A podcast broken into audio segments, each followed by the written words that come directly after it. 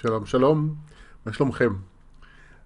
אני uh, חשבתי במקור להקדיש את הפרק הזה של הפודקאסט לאמונה הזו, לכאב שאומר לא מגיע לי.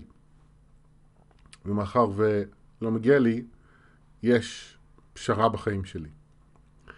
אבל uh, בטייקים הראשונים להקליט את הפרק הזה, עשיתי איזה ניסיון אחד או שניים, כי חוט המחשבה שלי uh, לא היה במיטבו. וזה היה טוב, כי קלטתי שאני רוצה להרחיב את זה.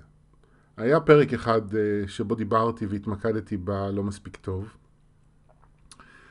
ופה אני רוצה רגע קצת לדבר בכלל על uh, משפחת הלא.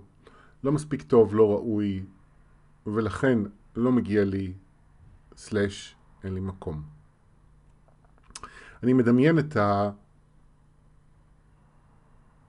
אני מדמיין את זה כמו פסק דין וגזר דין, אוקיי? אם פסק הדין אומר אני לא מספיק טוב, אני לא ראוי, אז גזר הדין הוא לא מגיע לי. ואין לי מקום. עכשיו, כשאני אומר אין לי מקום, אני מתכוון ל... אין לי מקום אה, לבטא את עצמי, את המחשבות, רגשות, רצונות, דעות שלי. אין לי מקום להגשים את עצמי. אה, עכשיו, כשאני אומר אין לי מקום, זה בעצם לא מגיע לי, ולכן אין לי מקום. אה, אני לא מספיק טוב, ולכן אין לי מקום. אז זה הכוונה באין לי מקום, וזה כזה מין, אוקיי, אם אני לא מספיק טוב, אז אני מוותר על עצמי. ואני אני בוחר להתמקד דווקא בתחום הזה, בעולם הרגשי שלנו, א', מהסיבה שבימים האחרונים היו לי כמה פגישות אה, שזה היה הנושא העיקרי שעלה בהן, וזה המחיש לי עוד יותר אה, כמה זה חשוב לדבר על זה, וכמה זה חשוב להעלות את זה למודעות. מהסיבה שזה מצד אחד יכול להיות מאוד חמקמק, ובאותה מידה מאוד עמוק במבנה שלנו, ובהתאם גם היקף ההשפעה שלו. זה יכול, זה יכול להשפיע על, על הכל, על הבריאות שלנו, על המצב הכספי שלנו, על ההגשמה העצמית שלנו, כמובן על המערכות יחסים בחיים. זה משפיע על האיכות של החיים שלנו ועל המידה של החופש שאנחנו בכלל מאפשרים לעצמנו. וזה מופיע בכל תחום, זה מופיע בכל דבר בעצם. אם אתם uh, לא מצליחים להרוויח מספיק כסף בחודש, או אתם מרוויחים מספיק כסף בחודש, אבל הכסף לא נשאר. אם אתם מוצאים את עצמכם עובדים בעבודה שאתם uh, לא רוצים, אבל לא מצליחים לזוז משם לעבודה שיכולה להיות טובה לכם, יכולה להיות אפילו מאוד טובה. אה, כנ"ל לגבי זוגיות כמובן, ובכלל חברות וביחסים במשפחה, עד כמה אני מתפשר על היחס שאני מקבל, עד כמה אני מסתפק במעט כבוד סלש אהבה סלש הקשבה שאני מקבל. זה כמובן מגיע לבריאות שלי, עד כמה אני מאפשר לעצמי תזונה שתומכת בי ועד כמה אה, אני מזיז את הגוף, אה, עד כמה אני בריא ואיך אני מתייחס לעצמי כשאני לא בריא. ואם אני הולך למטפלים למיניהם, אז איזה יחס אני מקבל? לא משנה אם זה ברפואה אה, קונבנציונלית או רפואה משלימה, איזה יחס אני מקבל מהאנשים שאני הולך אליהם. האם אני מקבל יחס של כבוד, של, שיש בו רגישות, שיש בו הקשבה, או להפך. זאת אומרת, בכל התחומים הלא הזה יכול להופיע.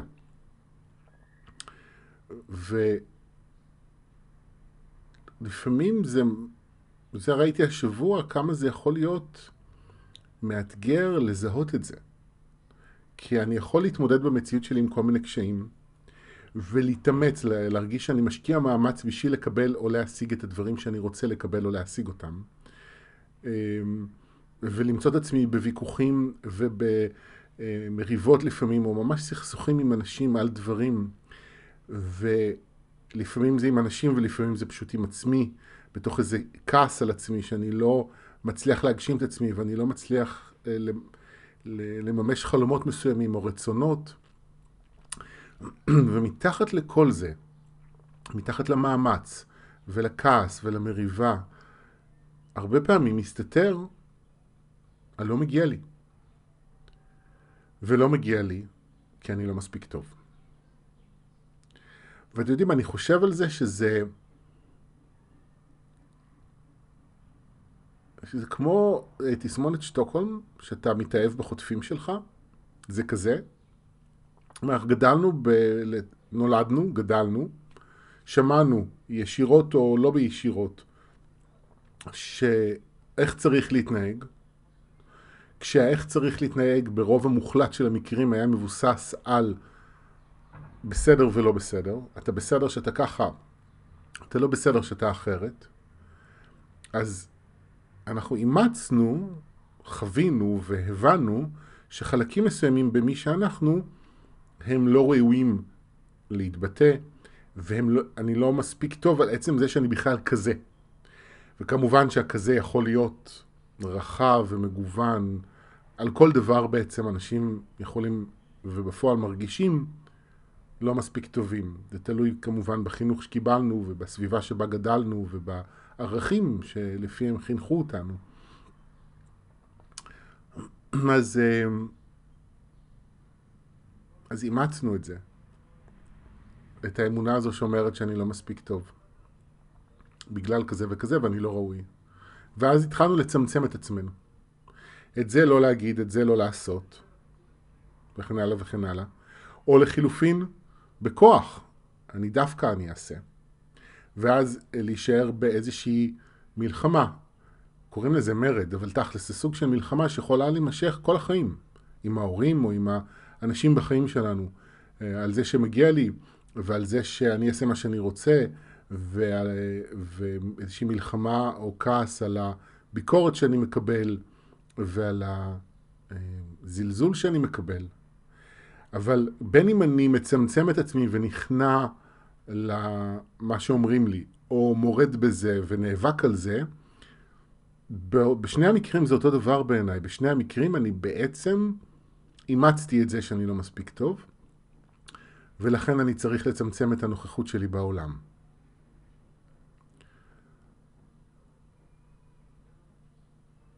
וזה תסמונת שטוקהולם. אני בעצם נחטפתי, תודעתית, כן, כמובן לא פיזית, אבל חטיפה תודעתית.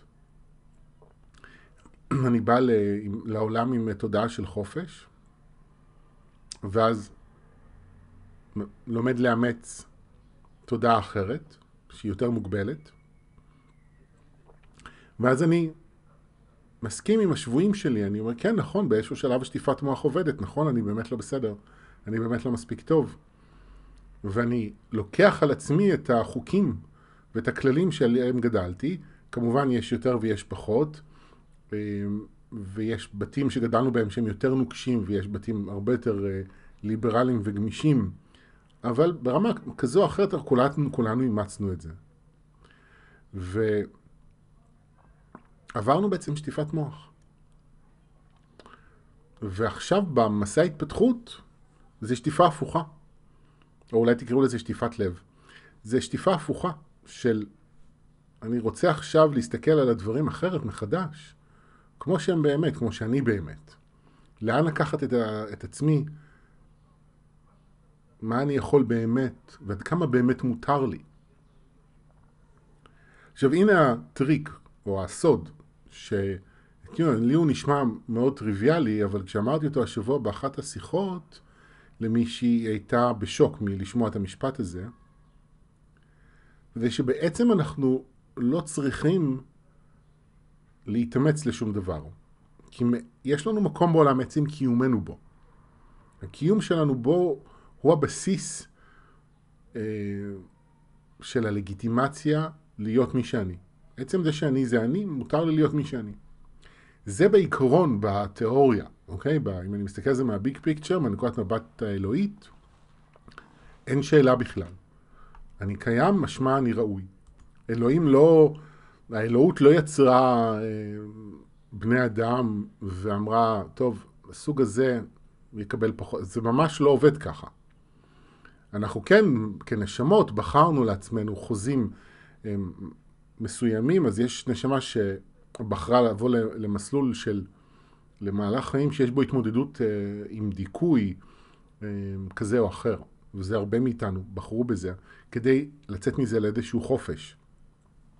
אז כן, יש את הבחירה הנשמתית הזאת, אבל מנקודת המבט האלוהית, אין שאלה בכלל, אני קיים אז אני ראוי.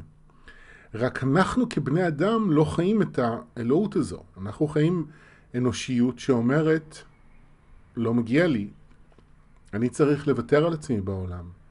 אני לא יכול לעמוד על שלי, אני לא יכול להתעקש, אני לא יכול פשוט לקבל את מה שאני רוצה לקבל, אני חייב לוותר על זה, ואם אני לא רוצה לוותר על זה, אני צריך להשקיע בזה בדרך כלל הרבה אנרגיה בהיקפים כאלה שלא בטוח שיהיה לי אפילו כוח אחר כך לעשות משהו. ולא יהיה לי כוח אה, אפילו ליהנות מזה.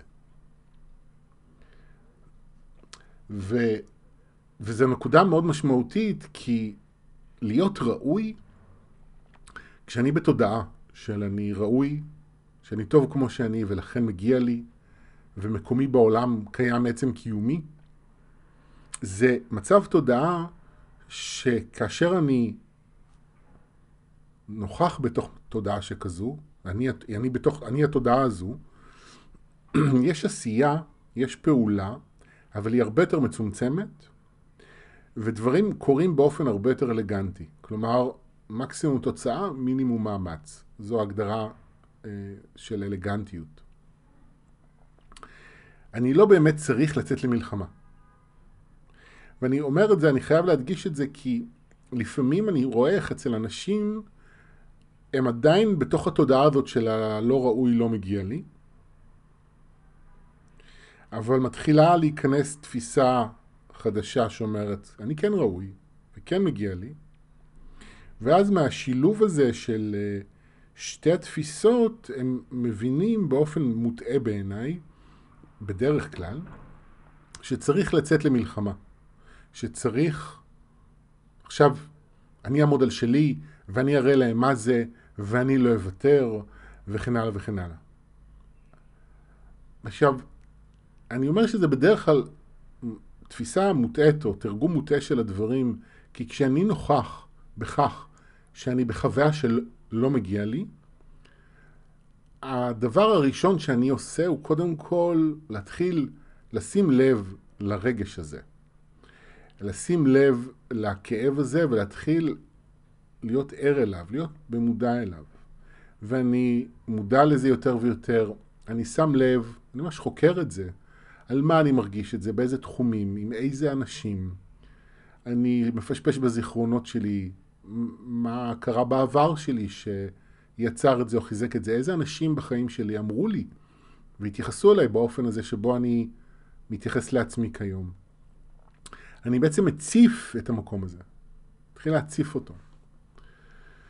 וגם, לא רק ביני לביני, אני גם הולך לטיפול ועובד על זה, ואני מדבר על זה ב... עם הבן זוג שלי, עם חברים, אני ממש מעמיק לתוך הרגש הזה. כדי ליצור ריפוי. כי כשאני בתוך תודעה של אני ראוי ומגיע לי, אני לא צריך לצאת למלחמה.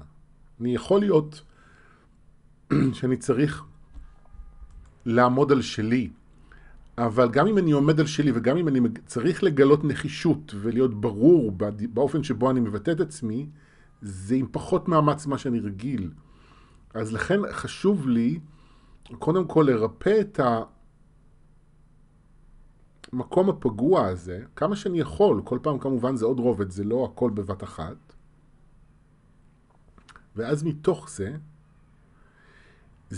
כשיש בי פחות כאב, יש בי יותר הערכה עצמית, או ידיעה שאני ראוי מעצם קיומי, ואז דברים קורים בצורה אלגנטית. וזה חשוב אה, כאן עבורי להגיד משהו נוסף. תראו, אנחנו חיים בתקופה שאני חושב שרובנו כבר קולטים את זה, שאחד המאפיינים שלה הוא האפשרות לראות יותר בקלות מאי פעם כיצד התודעה שלי יוצרת מציאות.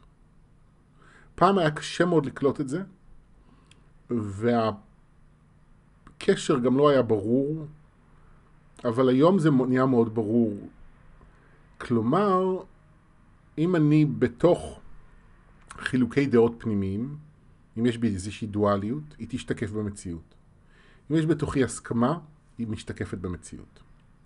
אז אם אני, לדוגמה, רוצה לעזוב את העבודה שלי כשכיר ולצאת לדרך חדשה כעצמאי, ויש בי את הרצון ואמונה בעצמי שאני יכול וראוי, אבל יש בתוכי מקום הפוך שאומר, לא מגיע לי לעשות את מה שאני רוצה, ואני לא מספיק טוב בדברים שאני רוצה לעשות, ולכן לא מגיע לי, ולכן עדיף לוותר. אז הרבה פעמים אם אני לא במודעות, אני אצא לדרך הזו, ודברים לא יעבדו כמו שהייתי רוצה שהם יעבדו, ואני לא אבין למה. אבל אם אני במודעות ואני מודע לזה שיש בתוכי את שני החלקים, אז אני מסתכל ומקבל לפעמים החלטות בצורה אחרת. קודם כל אני אקדיש זמן ואנרגיה לרפא את הכאב, את האמונות שיש לרפא. ולפעמים זה אפילו, אני אגיד, אוקיי, אז אני לא אתפטר עכשיו, אני אתן לעצמי אולי עוד איזה כמה חודשים כדי לחזק את עצמי לפני שאני עושה את המהלך. אם אני מזהה שהרגשות האלה מאוד חזקים בתוכי ואני מאוד מאוד מפחד, אז אני אומר, אוקיי, רגע, בוא קודם נטפל בעצמי. אבל גם אם אני עושה את השינוי עכשיו או בעוד כמה חודשים, אני ממשיך לטפל בזה ואני לוקח בחשבון שזה חלק מהמסע שלי. מעבר להתנהלות שלי בעסק, אני צריך לטפל ברגשות האלה כדי לחזק את ההסכמה הפנימית שלי, להגשים את עצמי. אז שוב, אני לא מחכה עד, ש... עד שאני ארפא את הכל לפני שאני אעשה משהו, כי זה לא עובד ככה, אבל אני כן מודע לזה שיש בתוכי איזושהי דואליות, ואני מודע לזה שאני צריך לטפל בזה במהלך הדרך, ושאני צריך להביא ריפוי למקום הזה. וכשאני מביא, רואה את הדברים באופן הזה ואני מוכן ללכת ככה, המציאות שלי נהיית הרבה יותר אלגנטית. דברים מתחילים לעבוד לטובתי. כי היקום לא מחכה שאני קודם כל אסיים להשתנות ואז אני אגשים את עצמי, אבל אם אני ב... לא במודעות מלאה לאיזשהו חלק בתוכי שסותר את מה שאני רוצה, מה שיכול מאוד לקרות זה שהדברים לא יעבדו בכלל. השבוע באחת השיחות האלה הסברתי את זה בצורה יחסית ברורה, אז אני אנסה לשחזר את זה גם פה. מה, מה, איך זה עובד? אני רוצה משהו, נגיד אני רוצה בן זוג, אני מכיר את זה היטב מהחיים שלי, אני רוצה בן זוג, יוצא לדייטים, פוגש בחורים, ושום דבר לא קורה, לפעמים אני נדלק על מישהו, אבל זה מתפרק מהר מאוד, ולפעמים אני מתאהב במישהו, וזה... אני לא מקבל את זה בחזרה. כל הדברים האלה עברתי הרבה מאוד, ובמשך כאילו הרבה מאוד שנים. וזה לא עבד, הרצון שלי לא התממש. והמציאות בעצם, הדלת הזו של הזוגיות נסגרה, או הייתה סגורה עבורי, כדי שאני אחזור לטפל בחלק בתוכי שלא רוצה זוגיות, או שמפחד מזוגיות, או תופס את עצמי כלא ראוי לזוגיות שאני רוצה. וזה באמת העבודה העיקרית שעשיתי עם עצמי ביחס לנושא הזה. עכשיו, זה עובד לטובתי. הדלת של הזוגיות הייתה סגורה כדי שאני אעשה את הריפוי הפנימי, ומתוך הריפוי הזה אני אוכל להיפתח באמת לדבר שהוא טוב עבורי. כי אם הייתי נכנס לזוגיות כמה שנים קודם לכן, היא הייתה פחות טובה. והאמת שזה גם מה שקרה. חמש שנים לפני שהכרתי את שי, הייתי במערכת יחסים. היא הייתה הרבה יותר מוגבלת מבחינת היכולת שלי, שלי ושלנו, של הבחור שהייתי איתו, להתפתח ולהיות ביחד, וזה גם הסתיים אחרי כמה חודשים. אמ, אז מצד אחד הייתי מאוד מתוסכל, אבל מצד שני, בדיעבד אני יותר ויותר מבין את כמה זה היה חכם. כי הדלת הייתה סגורה כדי שאני אחזור לטפל, לחזק את היכולת שלי להכיל את ההגשמה של החלום שלי.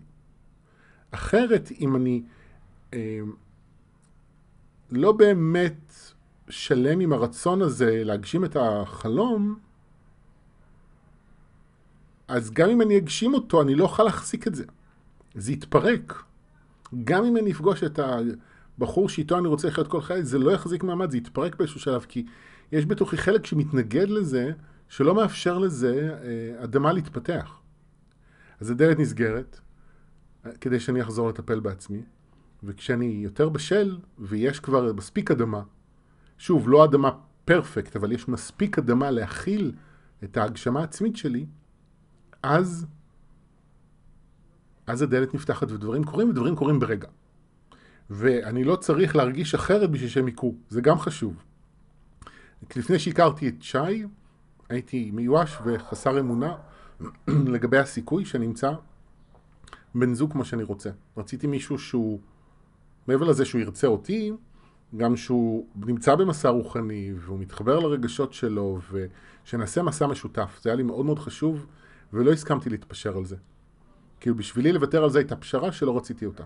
העדפתי להיות לבד, ובו זמנית מהיכרותי את, ה... את הקהילה, או לפחות חלקים מסוימים שלה, זה היה נראה לי לא, לא הגיוני שזה הולך לקרות. והנה זה קרה. זה קרה, לא רק שזה קרה הרבה יותר טוב ממה שקיוויתי שזה יקרה, זה גם קרה בנקודה שבה לא האמנתי שזה יכול לקרות. זאת אומרת, אני לא צריך לחכות שההרגשה שלי תשתנה כדי לדעת שאני במקום אחר. אני יודע שאני במקום אחר כשהמציאות שלי משתנה. אז אני יודע. אז נכון שהרגשות שלי נותנים לי אינדיקציה. למ... לא יודע אם למקום שאני נמצא בו כמו לכיוון שאני הולך בו, אבל זה לא באמת חושף את מצב התודעה שלי. מצב התודעה מורכב משחר שרוצה משהו, לבין השחר שאומר, לא מגיע לי, אני לא מספיק טוב, אני לא ראוי, אין לי מקום בעולם. מורכב מהמיזוג הזה של שני החלקים פלוס החוזה הנשמתי שלי. וככל שיש בתוכי יותר מהכאב שאומר אני לא ראוי, לא מגיע לי, אין לי מקום בעולם, המציאות שלי תהיה יותר מצומצמת, יהיו דברים שלא יעבדו בה. ולהפך, ככל שאני יותר, ב, אני ראוי מעצם קיומי ואני טוב כמו שאני, אז דברים יקרו יותר אלגנטי, יותר חלק, ומידת ההגשמה שלי את עצמי בעולם תהיה יותר רחבה ומלאה.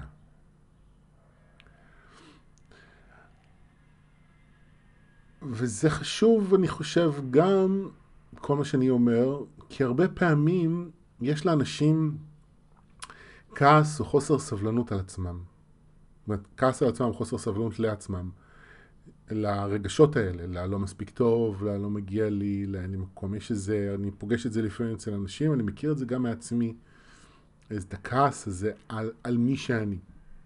שזה כמובן גם סוג של פרדוקס, כי בעצם מה שאני אומר באותו רגע, זה אין לי מקום, אני לא רוצה לתת מקום לשחר שאומר אין לי מקום בעולם.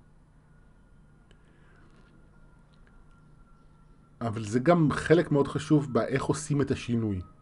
כי מעבר להעמיק בזה ו- ולדבר על זה ולטפל בזה בטיפולים, גם מאוד חשוב שנראה איפה אנחנו עושים לעצמנו היום את, את, את אותו הדבר. כלומר, איפה אני אומר לעצמי, לאיזה מהשחרים בתוכי, אני אומר, אין לך מקום, אתה לא, לא מגיע לך.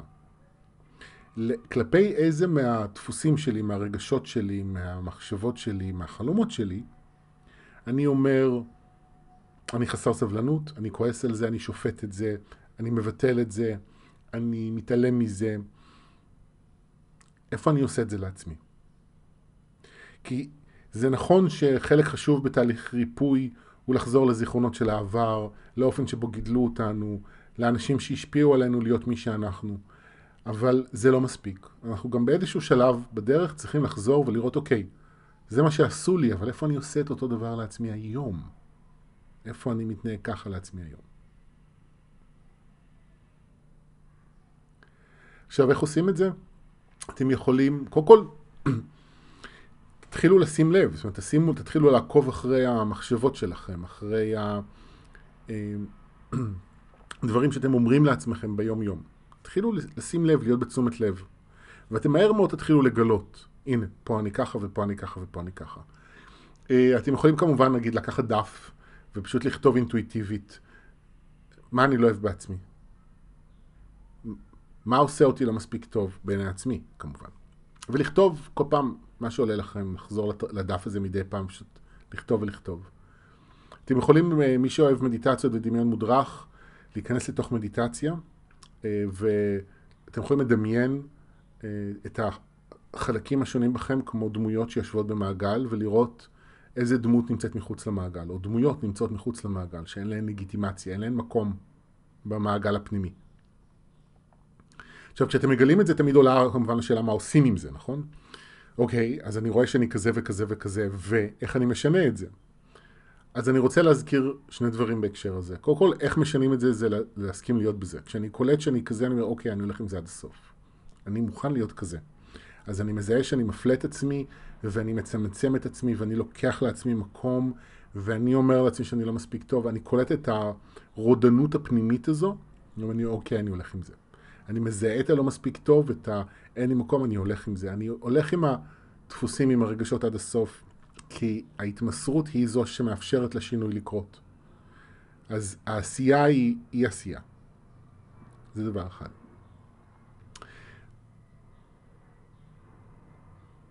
דבר שני, לכו לטיפול. יש איזושהי נקודה, אני בעד שיחות, אני חושב שהן חשובות מאוד. וגם יש איזושהי נקודה ששיחה היא לא מספיקה, שצריך איזושהי עבודה אנרגטית שמכוונת לפן הרגשי שלנו, כדי להביא ריפוי למקומות האלה. עכשיו, הפוך גם. אני צריך להגיד, כי אני יודע שיש אנשים שמטופלים, אבל הם לא מדברים, הם רק הולכים לטיפול. וגם זה לא מספיק לפעמים. חשוב לדבר גם. למצוא אנשים שאפשר לדבר איתם, לקבל פרספקטיבה. גם אפשרות לשתף, אבל גם לקבל תגובה, לקבל תגובה שתיתן איזה פרספקטיבה, כי הרבה פעמים אנחנו מאמינים למחשבות האלה ולרגשות האלה של ה...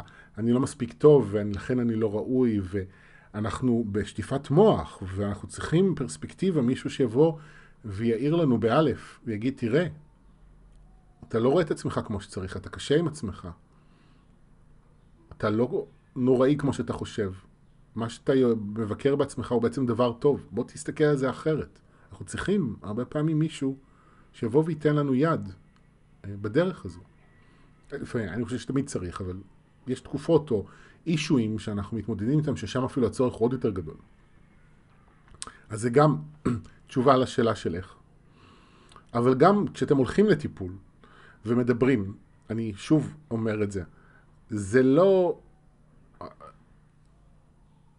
בדרך שלי לפחות, אני פשוט הולך עם זה, אוקיי? אני מטפל בזה מתוך, אבל הבנה שכרגע זה הנושא שאני נמצא בו, ואני מאפשר לעצמי את המקום להיות בתוך זה.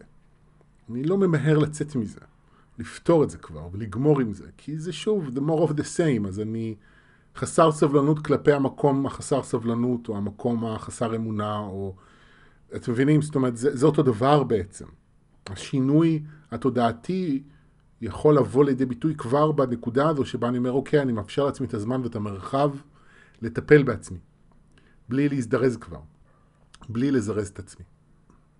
זה כבר שם מתחיל הריפוי, כבר שם מתחיל השינוי, עוד לפני שכאילו בכלל עשיתי שום דבר. עכשיו, כמובן אני מדבר מאוד כללי. אני משתדל להגיע לנקודות אה, ספציפיות, אבל זה מאוד כללי.